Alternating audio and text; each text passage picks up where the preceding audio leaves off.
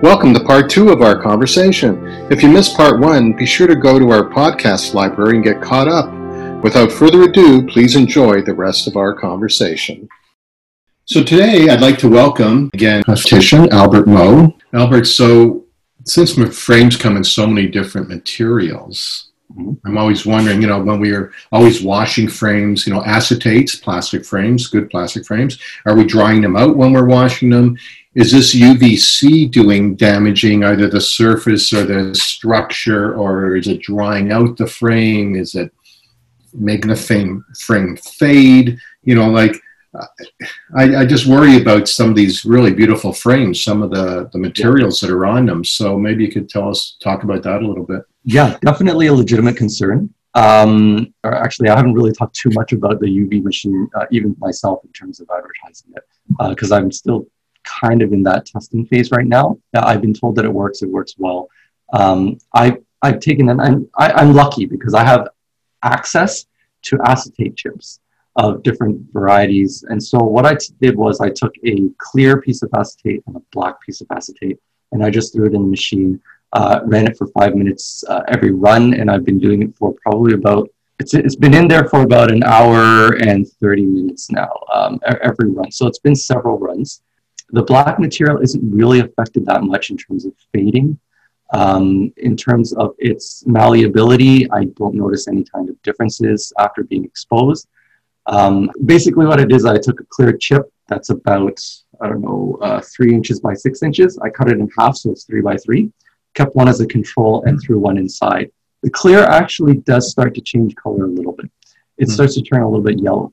But you also have to bear in mind that this is after 130 minutes, which is what is that divided by five? I don't know. Off the top of my head, it's it's it's a it's quite a few exposures, and so um, and it's also the fact that I'm comparing it side by side to the original, and so if you simply just have one frame that's uniformly in one color, you're not going to notice that much. I would say there's probably about a 10 to 15% variance in the color at this moment.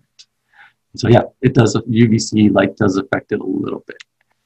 So when I think of putting a frame in a box, I haven't looked into this unit much. I did look at one online, and um, and then I've spoken to a colleague who's been using UVC for uh, a number of years now with his frames. And I asked him, well, what's it look like? He says, well, I take a frame and I put it in. And I said, is that the frame with the temples open or do you fold the glasses? Oh, no, I just take, you know, the whole thing and I throw them into the box and the UV light and, you know, just envelops the whole frame in that. Which makes me wonder, especially after watching um, a video on one of the products available. I think you actually have been playing with this one how do you get the UV into every spot on the frame? People handle them, and I don't know how viruses go. Do you touch it and it crawls along? It goes into a, you know, a, an area of the frame that's. Um, whereas I know that if you're washing that frame, you're rinsing it away. I don't know if you're scrubbing it with soap. So, is that a is that a concern about which unit you use? Like, how do you get around this issue of not getting the UVC into all the nooks and crannies? Yeah, so that is again a legitimate concern for specifically for this UVC light, light only travels in a straight line. So really, um, one thing that I got to mention is uh, there is a there is a difference between simply exposing something to UVC light. Like uh, there are product out there, um, even online. It's like literally just a, a bulb that you shine. You, you, it's handheld and you shine over it versus a UVC chamber. And so chambers are really what a lot of people are um, talking about that are a little bit more effective. Holding it in your hand and uh, kind of shining it back and forth. First of all, you, you, you risk the potential of, of exposing yourself to the UVC. Uh, 254 nanometers isn't great to, to expose yourself to. UVC light immediately starts burning you. Um, Harvard has been doing some other research on 222, but we can get to that in a little bit. Um, with regard to full exposure, a lot of the chambers are uh, either highly polished or there's a reflective surface on all sides of, of, the, of the chamber. Having said that, personally, I, I, still feel more comfortable if you put it in for, you know, uh, a couple of minutes, five minutes or something like that, and then flip it and then do it again, just so that you're getting all of the angles or as many angles as possible. Um, and that, generally speaking, should help. Um, but again, a lot of this stuff is really up in the air. Uh, the, the UVC light has been proven to be effective, but it's really on, on, on you to, or it's the onus is really on us to make sure that it covers all of the surfaces and as much area as possible.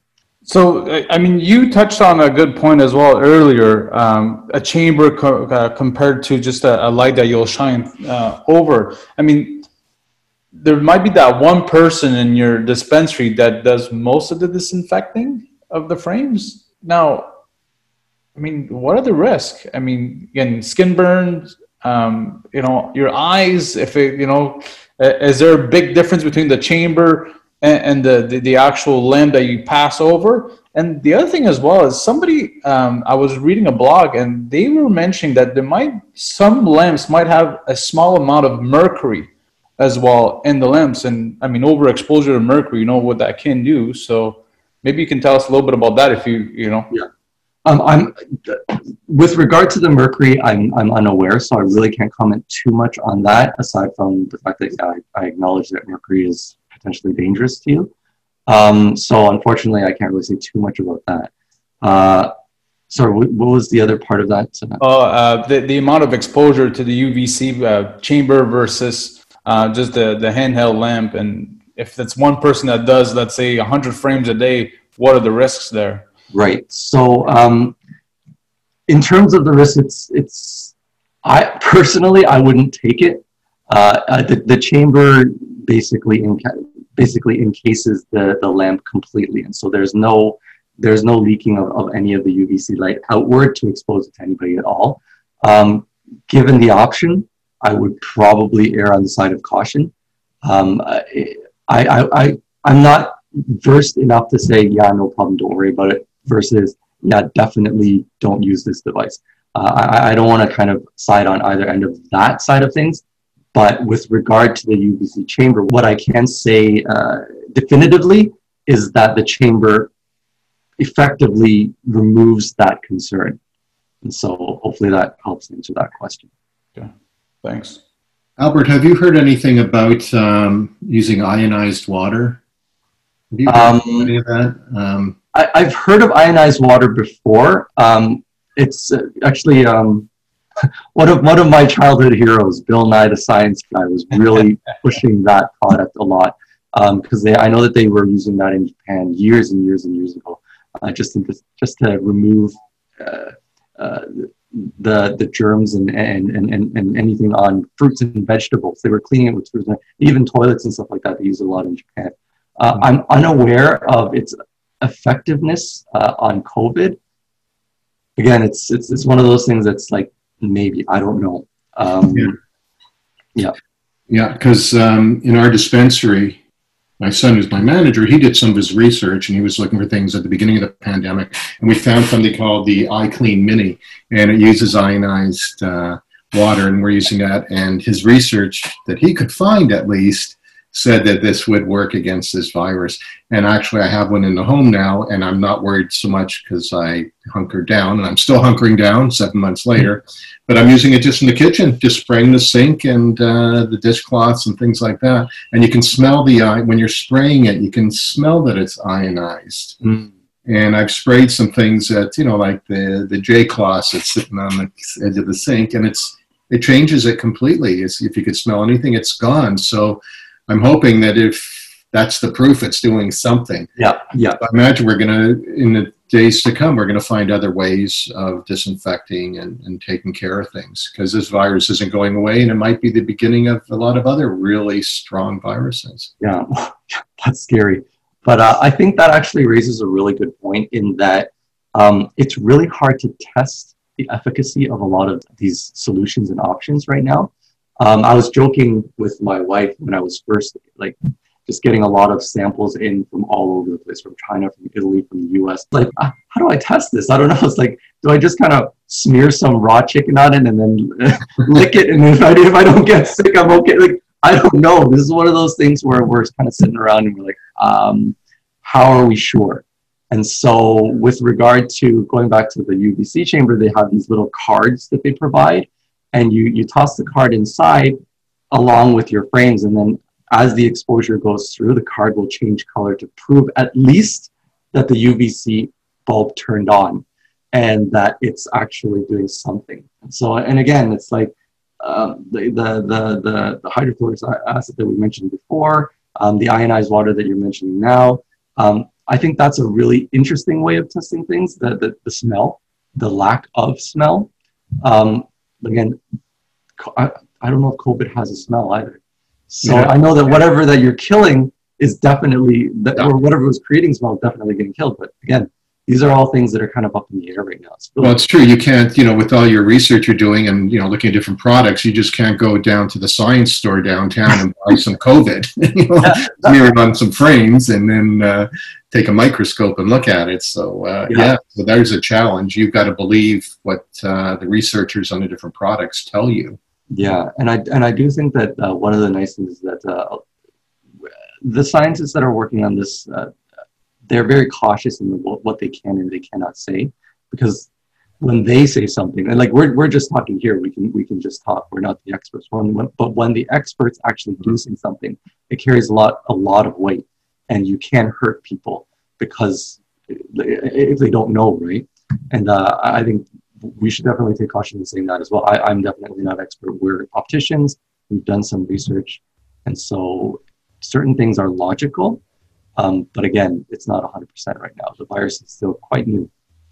Yeah, so I, I, mean, at the end of the day, it's it's important for our listeners to understand. Uh, like you said, we're not experts, so really do your research mm. and go with what you feel comfortable with and what you think works the best for you, and and keep reading and listening to to to, to these uh, experts uh, and what they tell us about all these new devices and different ways to protect ourselves and put our clients less at risk.